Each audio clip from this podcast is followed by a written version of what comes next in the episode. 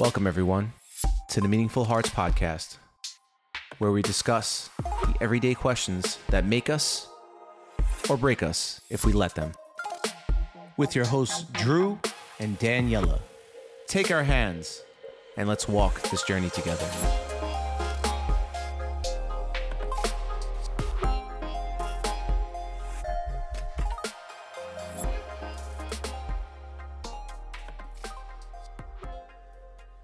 Welcome back, everyone, to another episode of the Meaningful Hearts podcast. Today's topic is something that Drew apparently has never heard of before until I asked the other day. Yes. this topic is how to hold space. So, Drew, can you tell me what it was like for you when I asked to hold space for me? What did you think? I was like, all right, you need some space right now to kind of like process. All right, cool. I'll let you I'll let you do it. I'm like, I mean, I didn't know what it was. I was like, what what is this? Like, okay. By all means. I'm, I wasn't offended. I was like, okay. I was like, hold space. I'm like, what is that? Like, I guess that's it. And then I guess later on, or the next day or two days later or something like that, you you could take it away and come to your conclusion about what so- what you thought. okay. So I think I'm learning that it's important to explain to people what it means to hold space as I learn what it means to hold space. Um, now, what you said isn't like it, it's not like it was wrong. It's more about that holding space can mean different things. So for for the for what you thought I was asking for, you thought I was asking for space. And sometimes that is part of what holding space means. So to me, my definition of holding space is essentially figuring out how to provide that environment for the person that you're with, like whoever's with you, whether it's a partner or a friend, in that given moment. And I think it really settled for me actually just last night. Um, and I hope that in explaining it to you, that it makes sense, but it also that it makes sense to the audience. So um, I had a soccer game last night, and then I usually give my friend a ride home. Now, my friend she is more of a reserved kind of private person. So when she is figuring things out for herself, um, she doesn't really talk about it, which is which is valid, right? Now, me naturally, not only because of my work, but who I am as a person, I want her to be able to lean on me and talk to me and share, you know, what's going on. Like, I want to reinforce, hey, you know that you can talk to me. Hey, you know that it's not good to bottle things up.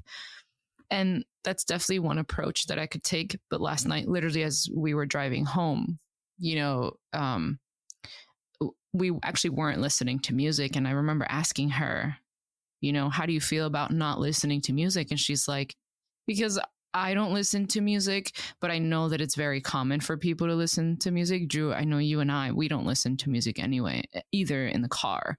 And so I'm pretty comfortable with it. I enjoy it, but I can't help but think this is not what everybody might like. So I have friends that can't be without music in the car. And so I was being mindful of her and I asked, you know, how she felt with not having music in the car. And she was like, honestly, I love it. You know, I am listening to the hustle and the bustle of my day. I don't know if bustle is a word. Hustle and bustle? Yeah. Is that a Hustle word? and bustle, yeah. Hustle and bustle. And so to have it be quiet and calm right now, it's actually pretty refreshing. And I was like, okay, awesome. And we were kind of sitting there and I was in my head, we were we were quiet. In my head, I was thinking about, I really think that you know, if she were to talk about things and confide in somebody, at least getting it out. And then I thought, okay, I could do that. Or I can figure out how to hold the space for her right now. And what does that look like? And so in that moment, the space that I held for her was just a quiet car ride, calm, like just chill.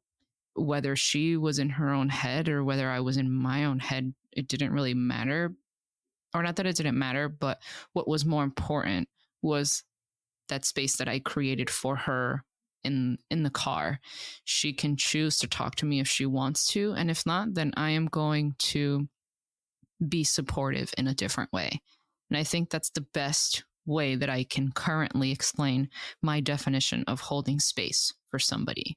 Thinking about it's like a different way of thinking about how to be supportive with for them without actually asking him asking them, "Hey, what do you need right now?" Because don't get me wrong, I think asking what do you need is a great question, but I know uh, Drew, sometimes when you've asked me what I what I need, I there's times where I say I don't really know what I need right now. And so I think that that happens amongst people too. So asking different questions about how you can support, I think is a is not a better approach, but it's just a different approach. And I know I'm definitely rambling, so I'm going to stop for a minute and ask Drew his input. I think that Did it make sense? yes. Okay. I mean, it, there's more than one, I guess, meaning to it. I guess the way, I guess, interpretation. Um, I've learned a lot, obviously, being with you and being able to communicate effectively. And I think that it is very important to understand what your partner's trying to express to you or your friend or people that are in your life that are close to you. Because a lot of the times I think that people make assumptions about what they hear and they just go about what their their thought processes on it. And the other person doesn't feel heard. And that also creates some sort of hostility or, or feeling um, abandoned or alone. And i think throughout our lives especially growing up with our parents our parents know what's best for us quote unquote. And when we go to them or we ask for space or we ask space to be created for us i guess in a sense we'll get dismissed and be like oh i, I know what you need right now. And it's just like oh okay. You know like i guess i'll just uh anything i say will will not be heard because i'm you're thinking about the next thing you're going to say to me. So i think that these are healthy ways of communicating and that and, and you almost have to re-engineer and relearn how that is because you've been conditioned to think a certain way about it and how you handle relationships and conflict in relationships and issues with yourself and dealing and having your partner deal with your problems too if that makes all sense. All makes sense. Yeah, it's about figuring out how to be supportive Yeah. to the people around you. And I think that thinking about it in how to hold space, at least for me, it's a new approach, um, but I like it because space can mean different things, whether that's holding space by giving you space, whether that's holding space by just sitting quietly, or whether that's holding space with a hug or some type of words of encouragement. Like there's different ways to hold space for somebody. Yes. And I know, like I said, I'm learning that it's a creative way and I and I like it. Um there's another example of how I'm learning to hold space for others. I have a client who you know her her struggles are struggles that you can't like there's just some things that you don't know what to say. Um and so the question that i literally asked was you know what? I don't really know what to say right now. I'm sure it's very hard but what i can do is hold this space and share it with you. And the client really appreciated that. And i think that's another another example of learning how to hold space. And that's why i wanted to introduce it because it's fun, it's new, it's creative, and all of the above. well, not all of the above, but you know what I mean. Oh, use all the above, huh? yeah, yeah, but they Oh. don't know that. They don't know the all of the above context. That's that's an inside joke between you and I. yeah. A little side note. I say, you know, I hope you're having a great day and all the above. And then she's like, I don't even know what that means. I'm like, what? What? yeah, I mean, yeah, check off all the switches, all the good stuff that could possibly happen, and all, and then and then some, et cetera, et cetera. That's Right. that's my thing. But okay, you were in a thought. Go ahead. I I was in a thought. Um, I was gonna say so. In thinking about how to hold space for somebody, as you listen to my definition and my examples, I'm gonna put you in the hot seat a little bit not just on your thoughts about the definition and what I'm introducing, but can you think of different ways that I can hold space for you? Ways that you can hold space for me. Okay. How how can I do that? What would that look like? Well, when I'm when I'm annoyed or something's bothering me, don't I guess sometimes you, you like to kind of downplay it or just not downplay it, but kind of like, oh, you know, like you know, like are you like you're like oh okay are you okay but at the same time you want to like make me laugh a little bit or help me like laugh it off and that doesn't help me and it makes me uh, like more angry more angry if that's a word. So i guess in those moments understand it's like i'll you know let me be i guess. And then i just realize how silly it is and then i could laugh it off. And that's something i mean you do ver- fairly well but sometimes you're like oh you know come on let's laugh it off. And I'm like i i I don't want to joke right now. I don't. Can you I think don't. of a, a specific example? Um, This is live. Like this is a live I- discussion. We have not practiced this beforehand, so I'm genuinely asking, I and I encourage listeners to do the I don't same. I don't I don't keep a list of these things. So I mean, so that's I, okay. I, I couldn't. I, I just like I said a broad example. You know, you you see me you know get a little annoyed about something and and you've you've tried to do that. You tried to like cheer me up with laughter. I think Uh, uh, I can actually think of one example. Oh, there you go. um, or actually you will tell me if this fits within that Sure. um what was that last week when i got to your apartment and i told you that i was like pulling to the front and then you were expecting me in one place and then i was like a few cars down and then when i got out of the car like you were expecting me to be over there and i think like the people and you know you weren't fully prepared to see me down the block and i think that flustered you a little bit and i was like well it's okay like i parked down there well, no, it wasn't that. It was like you shouted across a whole bunch of people because where I live. it was like four no, it's a crowded sidewalk of people sitting and eating, Yes, and you're is. between it. So it just, it, it, it's my it's my problem. There was nothing that she did wrong. It was just I felt silly and stupid, and it was like I, I got irritated, and I was in my own head about it. Like I was like, oh, what the fuck? Like, but it had nothing to do with her. It was just like I don't know why it irritated me. It really did.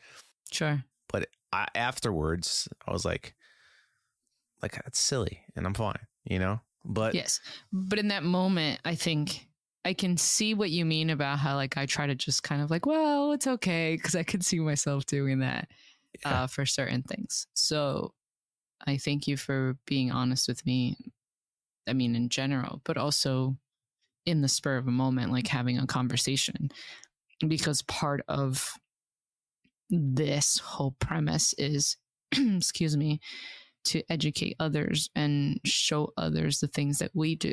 So by having a conversation i guess in real time or like not scripted um not that our conversations are scripted but we usually have like questions and some type of format.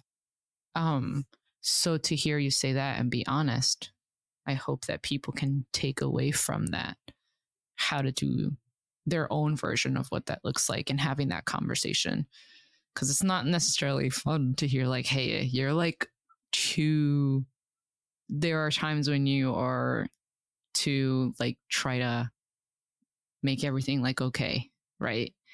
It's not fun but because you and i have established how to have uncomfortable conversations it's easy. I can say oh actually i can probably think of a few other times where like you get upset about something and my thing is like well that's all right. Like it's not a big deal but to you in those moments it is. So knowing now that i can work on holding space for you by just giving you some time not by like giving you like a time apart or like even if we're in the same room um i can go like in the room or whatever the case may be. Now i'm definitely rambling but in any case i understand if that makes sense.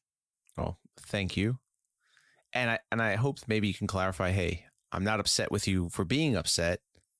I'm just going to give you some space until you calm down sure or until you just sort it out. I'll have ma- to re-listen to this Yeah. definitely.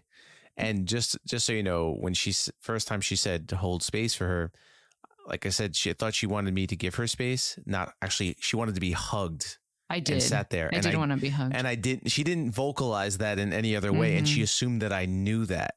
So it was like, oh yeah, I just turned away and I just gave her space. and I was like, no, where are you going? I just, I just abandoned her. I just abandoned her. There. All right, uh, I'll see you tomorrow morning when I wake up. Good night. Yes. Yeah. So, in a lot of ways, it's also about communicating what you want somebody to hold space for you. And I think that kind of leads to the overall gist of what I would hope listeners take away is two questions. The first question is what does it mean to hold space for somebody else? And the second question is what does it mean for somebody to hold space for you? What would that look like? And have conversations about it. You know, it might seem maybe weird or silly or even just uncomfortable at first, but it's it is about having the conversation and then you will naturally start to see, oh, this is one of those moments where I need to figure out how to hold space for this person, whether that's an intimate partner, a parent, a sibling, a friend, a colleague, whatever that looks like. And I hope that that provides some insight, you know? So, yeah. I think that's awesome. Great discovery. I don't know if there's I don't know if there's anything else that you want to add. No, I think I, Um, th- I think that goes along with effectively communicating and really knowing your partner or your friend or the people around you that you spend intimate time with. And we think we know each other, but in reality, we still have a lot to learn. And Yeah. we've we've been together for two years and and count pretty much almost two years and counting. Um, but we're still going to develop and learn and grow because we do evolve as people and and things change for us. We you know we we we slowly adjust and our partner does adjust too. And it's like oh I'm learning something new about you and oh yeah that used to bother me now it doesn't but this bothers me so hey and Mhm. it and that's how you grow with each other and there are going to be uncomfortable moments and and and you're going to have to move around that but that's that's that's where the relationship really does its best and that's where you that's where you grow the most it's not in the the easier times it's the hard times and just because times are a little rough or you're learning something new doesn't mean the relationship's not going to work it means you're learning about each other and the relationship can evolve and there's no animosity because you're not sitting in silence about it you're communicating that's my two cents Yeah, that was like five cents. but right, thank you. it was good at five cents. It was value. Um, and actually, as you were talking, the last actually thought of one more question is ultimately, in order for you to be able to communi- effectively communicate, you also have to figure out how you can hold space for yourself when nobody else is around. I think that would be like the last question to add. Ooh, And so, one. yeah, right. I thought about it as you were. It was inspired by what you were saying. So, thanks. Um, but yeah, we thank you all for listening. And as Drew says, we'll catch you on the next one.